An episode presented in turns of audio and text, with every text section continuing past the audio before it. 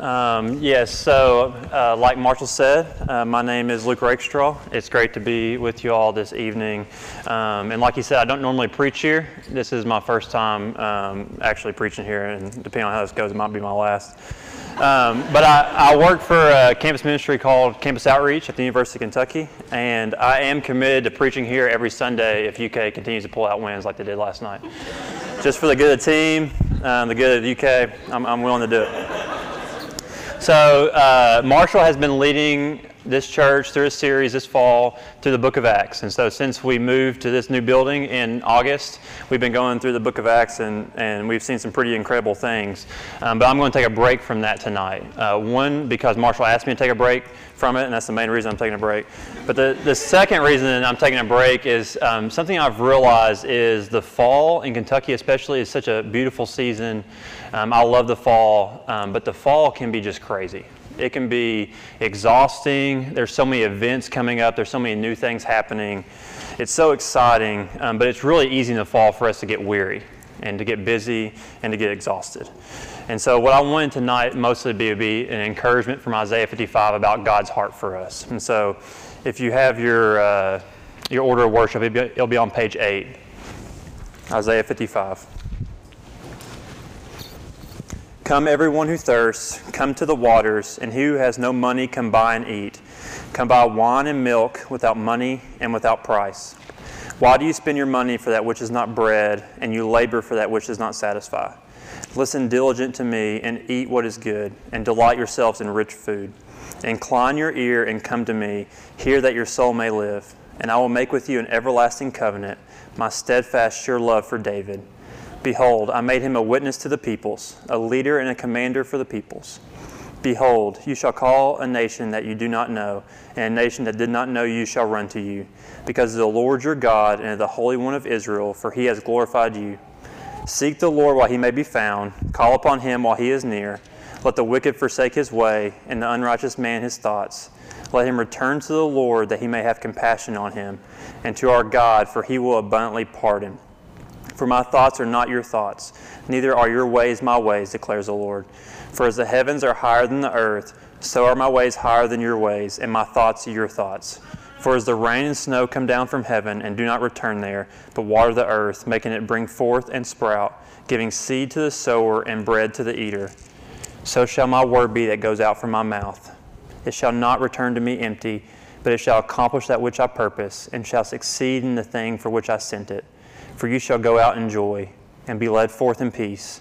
The mountains and the hills before you shall break forth into singing, and all the trees of the field shall clap their hands.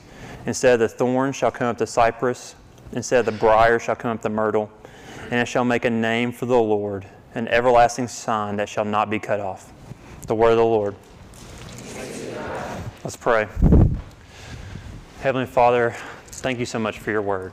And I pray tonight that you will do exactly what you promised in this passage, that the word that you have sent forth from your mouth will accomplish that which you purposed it, Lord. And you will bring your compassion, your care for your people, Lord. And we would leave here encouraged and convinced of your grace for us.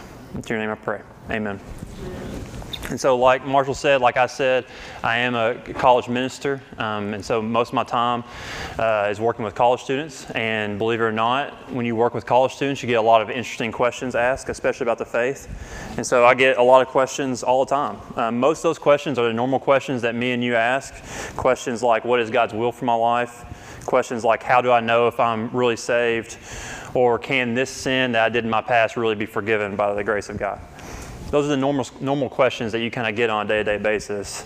There's also the crazy questions that just come out of nowhere that really make you think and, real, and make you think, I, I don't really know much I thought I did. Um, in fact, two weeks ago, I had this crazy question asked. Um, I don't know what the context was, but someone just happened to ask me, Hey, Luke, is getting cremated a sin? I, have never really thought about that, never really thought about being cremated. Um, and I just had to say, let's pray about it, which is. Uh, which is ministry talk for I just have no idea. Uh, so I get normal questions, I get crazy questions, um, but the, the most common question I get year after year is Does God care? Um, that's the question I, I, receive the most from students. And I've found that that's not just the most common question I get from students, but it's, it's the most common question inside and outside the church. Um, for the most part, we don't really question God's existence, but we do wonder if His existence matters for our everyday life. Does He really care about me, my family, my future, the ordinary things that I go to on, on, on Monday through Friday? Um, then we turn on the news and we see some of the tragedies that are going on in the world, especially this week, where bombs are being sent through the mail, shootings are happening just an hour down the road in Louisville, and, and the tragedy that happened with the synagogue in Pittsburgh. We see that tragedies on the news and we see the brokenness in our own lives and families, and we really do start to wonder does God care? And all these circumstances and all of our feelings are just confirming what we already fear in our hearts that God may not care. Because if He did, it just seems like things would, would be different, things would look different. And so the people that heard these words in Isaiah are just like us today. They're asking the same question in Isaiah 55 that we are asking tonight Does God really care? Because Isaiah is a prophet that was sent by God in the Old Testament to speak to his people. And the first 39 chapters of Isaiah are chapter after chapter of God choosing something, or of God's people choosing something else besides God. They were constantly, Isaiah's question to them over and over again is, Will you trust in the Lord? And Isaiah's people turn to other nations for their, for their trust. So, God's people, Isaiah chapters 1 through 39, is this constant state of sin and rebellion against God. It's some of the hardest passages in the Bible to read and to hear. But there's this really interesting and beautiful turn that happens in Isaiah 40 through 66, which is where we're at tonight in 55. In Isaiah 40 through 66, there's a big turn, and God shows them that He will actually care for His people. So in Isaiah 39, God's people realize they're going to be taken into exile because of their sin. They're going to be taken out of the promised land that God has given them, and because of their sin, they're going to be taken into the hands of Babylon, one of the most ruthless nations in the world. But God says in Isaiah 40 that He will care for His people, not necessarily through preventing them from exile or taking them out of exile, but from giving, but by giving them Himself in exile. That is the care of God to His people, is that He gives us Himself. And so, as the voices in our life scream this coming week that God doesn't care, Isaiah 55 is going to be the megaphone for us from God that He does care because He gives us Himself. He gives us His, his, very heart. And so, three things from the passage about God's heart that I want you all to see tonight to, to answer the question Does God care? I want us to see the contents of God's heart, the cost of God's heart, and then the confidence of God's heart. And I'll go through those piece by piece. So, the first, I want you all to see the contents of God's heart. To understand if someone cares in this life, it's really important to, to see what, they, what their heart is like. The heart is really the most important thing to look at when you're looking at if someone cares. Now, we're not talking about God's heart like a human heart.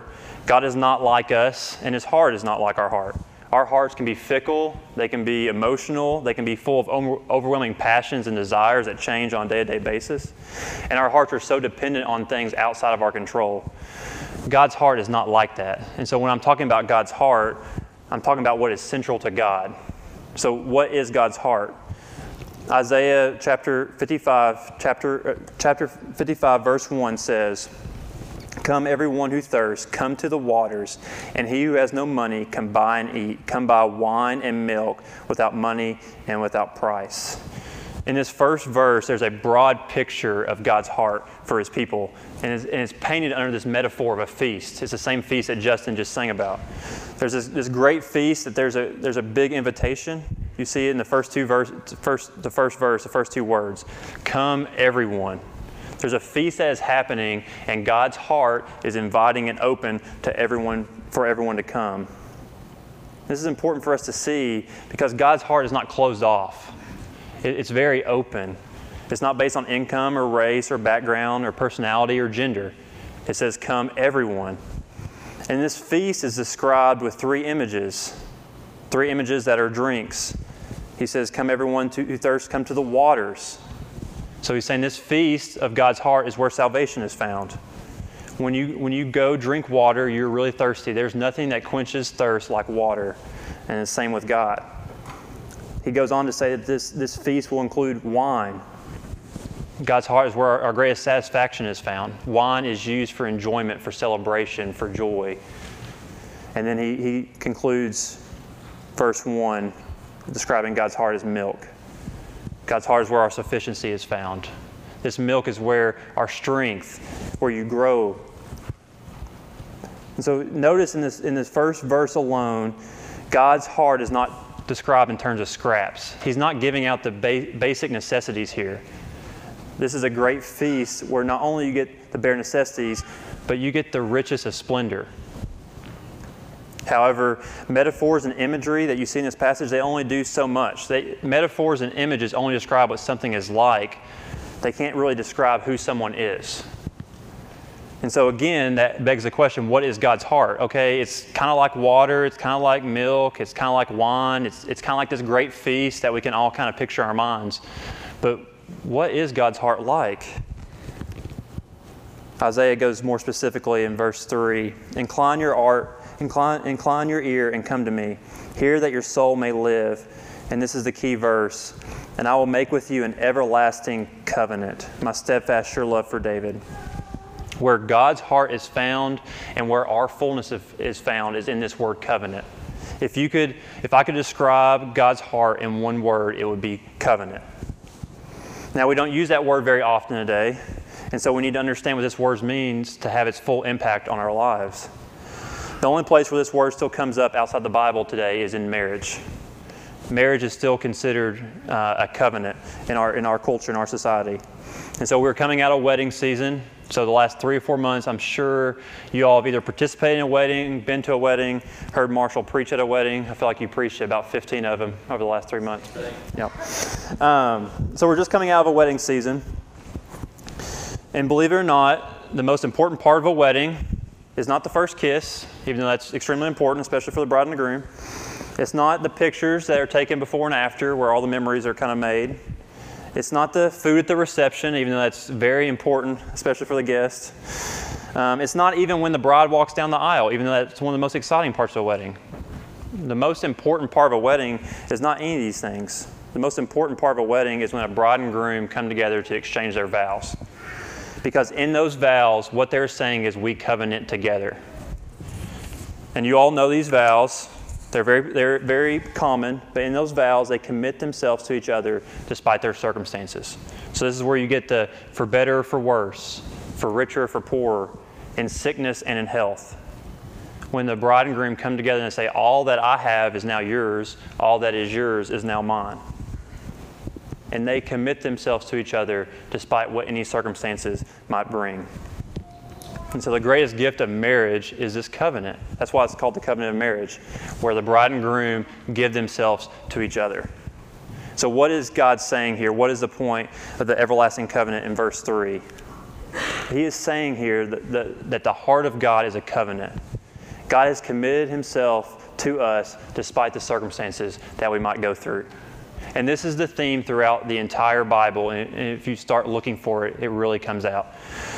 God starts with going to Abraham and he says, I will be, I will make you into a people, and I will be your God, and you will be my people. He then goes to Moses and says the same thing I will be your God, and you will be my people. He then goes to David and says, I will be your God and you will be my people. And this refrain continues out throughout the whole Old Testament and New Testament and even to us today that God has covenanted with us to be our God and for us to be his people. For better, for worse, for richer, for poorer, in sickness and in health. How do we know that God cares? Because he said, I will make with you, I will establish with you a covenant to be our God and for you to be his people. And so Isaiah wants God's people to see more than anything. They're going into exile because of their sin. But he still wants them to see that God has not given up on his people. He has not given up on his covenant. God has not given up on you or this world and its suffering and sin. And so, no matter where you're at this evening, if you are in covenant with God, God has, has covenanted with you. And so, which brings up the, the natural question how do you get in covenant with God? If this is the claim of the Bible that God is covenant with his people, how do you get into that covenant? And so you've seen the contents of God's heart, that, that is a covenant. Let's look at the cost of God's heart. How do you get into the covenant? Well, it actually comes at a cost. Look at verse 1. He says, Come, everyone who thirsts, come to the waters, and he who has no money, come buy and eat. Come buy wine and milk without money and without price. And you see in the second half of that, that verse, he says, Come buy twice. So come to this feast, buy. Come to this feast, buy. But then he adds this really weird ending without money and without price. And so, how do you buy something without money and without price? We know from a very early age that nothing in life is free, and the better that something is, the more expensive it is. Um, so, why not something as great as a covenant with God? Something as great as the feast that he's describing, that God has, has committed himself to us, that should come at a, a great price. It shouldn't really be free. Well, it is free, but it also isn't free, which is the tension in, in this text. The heart of God, his covenant with you, is absolutely free for you all tonight, but it's at a great cost of God. Look at verse 7.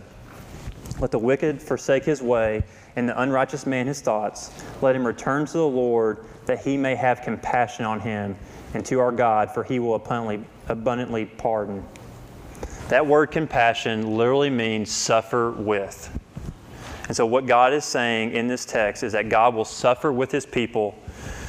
And so, what does he mean by that? How does God suffer with his people?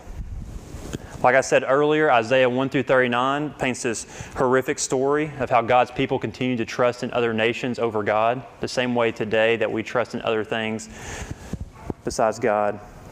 And they, they continue to turn away from Him.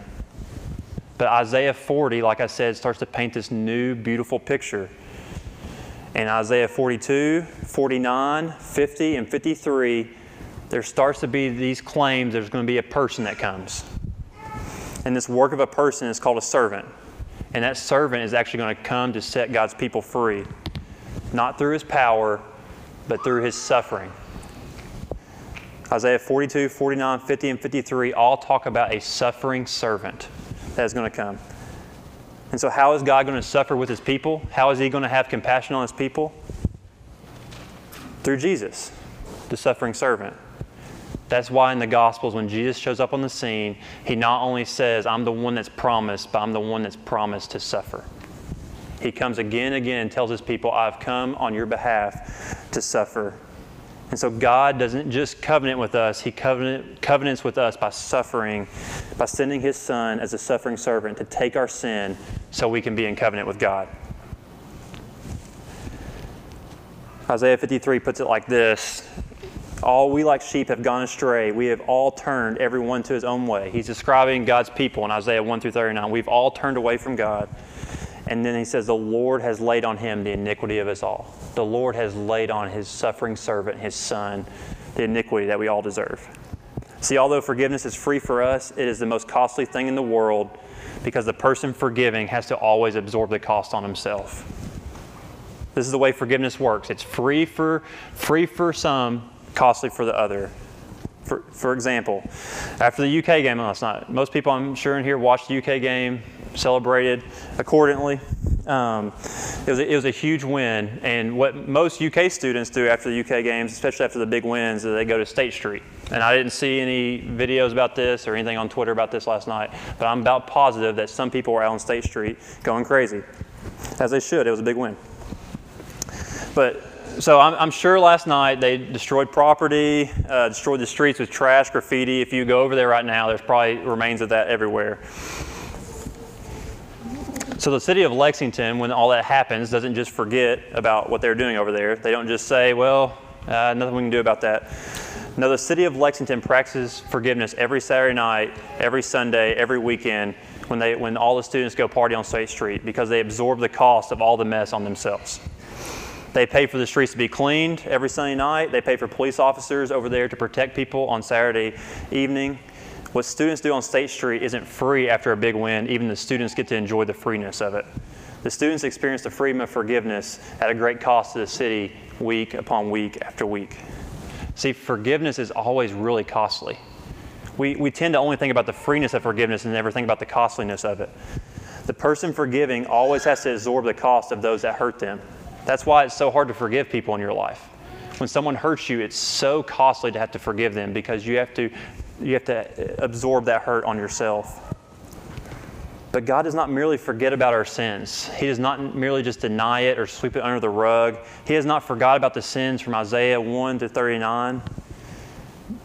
No, He forgives it abundantly, verse 7 says. And the way He forgives it abundantly is He takes the cost upon Himself. He suffers with us by taking the cost of our sin through the giving of His Son on the cross, which is what Jesus came to do in the, in the Gospels. And to really understand the heart of God tonight, to really understand if God cares, you have to see both. You have to see both the, the freeness of forgiveness and the cost of forgiveness. And so, where are you at right now? Do you see the cost of forgiveness? That it was the whole point of the cross? See, the cost of forgiveness helps you see the reality of sin. If you only see that forgiveness is free, you will never forsake your way, like it says in Isaiah 55 7 because sin won't be that big a deal to you. It doesn't cost you that much. But you can't just see the cost of forgiveness, you have to also see the freeness of forgiveness. That you don't have to take the cost of sin on yourself tonight. You don't have to constantly live and beating yourself up for your sin. If you only see that it costs God deeply, you will never return to the Lord, which it also says in verse 7. You will stay away from the Lord because you think it cost Him so much. You only see God as only critical of your sin, not compassionate toward it. Jesus is the way we receive the, we receive the forget, freedom of forgiveness through the cost of his life. It's both free for us and at a great cost for him. And that helps us rejoice at his gift, but also realize it came at a great cost. And so, like I said, the most common question I get on campus is Does God care? I do believe that's the question that we ask the most in our day to day lives is Does God really care? And, and really, when I, when I explain that to someone um, about the cost of forgiveness and, and what God has done for us, the most common response I get is that just seems too good to be true. And that's kind of the, what, what's going on in this passage. Can you imagine what God's people were thinking when they heard this from Isaiah? They heard about this great feast. He says, We're going to have a banquet. we, we can barely find food in exile. He says, We're going to experience the forgiveness of sins, yet we're going into exile because of our sin. He's saying we're in covenant with God, but this feels like we're actually being cut, cut off from God. And for God's people, this all must have felt like a cruel joke. Like when we hear about the, the grace of God, the goodness of God, and we turn on the news and we see so many bad things happening. It just feels like it's too good to be true. So, how can we know it's true? My last point, and the most brief, let's look at the confidence of God's heart. What is our confidence? Why can we have confidence that, that the covenant of God that He's made with us is true and that the cost of God is true as well? How, how can we have confidence? Well, the, the reason you can have confidence is because the, the last half of this passage shows us that this is all happening for you, but it's not about you. You can know that God cares because this is happening for you, His covenant, His forgiveness, but it's not ultimately about you. Look at verse 8. For my thoughts are not your thoughts. He immediately goes to God. For my thoughts are not your thoughts. Neither are your ways my ways, declares the Lord. For as the heavens are higher than the earth, so are my ways higher than yours, and my thoughts than your thoughts. For as the rain and the snow come down from heaven and do not return there, but water the earth, making it bring forth and sprout, giving seed to the sower and bread to the eater, so shall my word be that goes out from your mouth, from my mouth. It shall not return to me empty, but it shall accomplish that which I purpose and shall succeed in the thing for which I sent it. What is God saying there? He's saying that all this redemption is for you, but again, it hinges on me. I'm the one that's going to do it. And so our confidence is not in our ability, but in God's.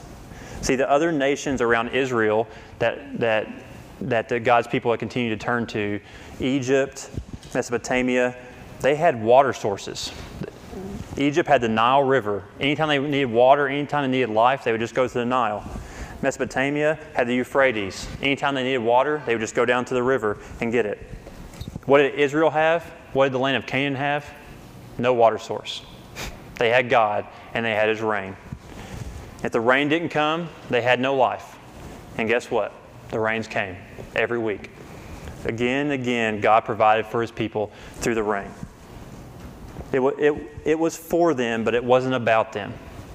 They couldn't make the skies rain but God gave them the rain because it is about Him. See, in Isaiah 55, God is at the center, and that's how you know He cares. Our struggles are not at the center, our sin habits are not at the center, The news and social media is not at the center. Our political parties are not even at the center of Isaiah 55. God, not our circumstances, accounts for the times in which we live. And guess what? Like Marshall said in the beginning, He's bringing redemption to every part of it. Verse 12 For you shall go out in joy and be led forth in peace. The mountains and the hills before you shall break forth into singing, and all the trees of the field shall clap their hands. Instead of the thorn shall come up the cypress, instead of the brier shall come up the myrtle, and it shall make a name for the Lord, an everlasting sign that shall not be cut off. That verse 12, all the this instead of this is a direct reference to the curse in Genesis 3 when Adam and Eve ate from the, from the, in the garden, sinned against God, and sin entered the world and destroyed not only us but all of creation. The reason life is so hard and we struggle to see God's care so much is because of the curse of sin. This sin did not just affect them, but it affected everything in us today. And God is saying through this passage in verse 12 that one day it will not be like that anymore. He's not just going to redeem us, but He's going to redeem all things. And this is the whole pattern of this chapter. This is the whole pattern of the Bible. And this is the whole pattern of human history. That Isaiah moves us from famine to feast, from death to life, from salvation, from sin to salvation, and from suffering to redemption. Instead of the thorn bushes that you see in the passage, there's going to be evergreen trees. Evergreen trees that leaves never fall off. Instead of sadness, like you see in this passage, there will be joy. Instead of hate and divisiveness that we see so much around us, there's going to be peace. He is reversing the curse of sin in Genesis 3 through the work of His Son to the praise and glory of His great name. What Isaiah says is an everlasting sign that will never, ever be cut off. The reason there is so many, it shouldn't be like this in your life, when you look at something and say it shouldn't be like this, is because it shouldn't. And you need to know from Isaiah 55 that it wasn't meant to be like that, and one day it won't be like that. He is redeeming all things, including you, and He's put His name on it. It's dependent on His name. And it will not fail because God will not fail. God's heart, God's redemption, all of this is for you, but it's not about you. And that's why it's such good news. So, does God care?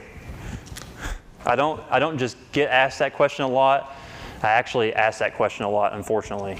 Uh, the last time I really remember asking this question was a couple months ago when I was just over there. Um, over there is where Grace Baptist, this church that partners with us and lets us use this building.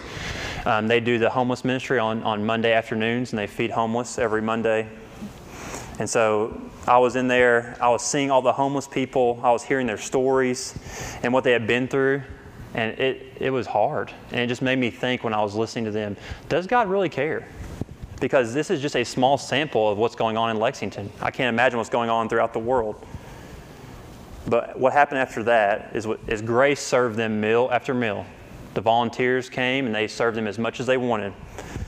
And, I, and one of the guys that was sitting there um, said this I don't remember the last time I was this full. And that's the point of Isaiah 55. It's not only showing you the redemption of your soul through the suffering of Jesus, it's showing you the redemption of all things through the reign of Jesus. Where we will all come together one day, just like this, and say, I don't remember the time I was this full. And there's no better application for this summer than this sermon than what we're about to do in a second with communion. To come to this table is to come to Jesus not just for what He's done for you in the past, but to look toward the future and the great feast at the end of it all, where we'll all say, I don't remember this time, that time I was this full because of the covenant God has made with me through the cost of His Son. And so, this is why we can come to God tonight, because He came for us. This is why we can be full, because He emptied Himself for us through, through the blood of His cross. This is why we are all free, because it cost Him everything. And this is why we can have hope in this life, even though it doesn't seem like it, because it's about Him, not us. And so come and enjoy the great redemption of God. Let me pray. Father, thank you so much for the feast that you have given us, Lord. I, I pray that you would help us see it for what it is, Lord, that we'd see the cost of your sacrifice, Lord, and that we would freely come and enjoy you. In your name I pray. Amen.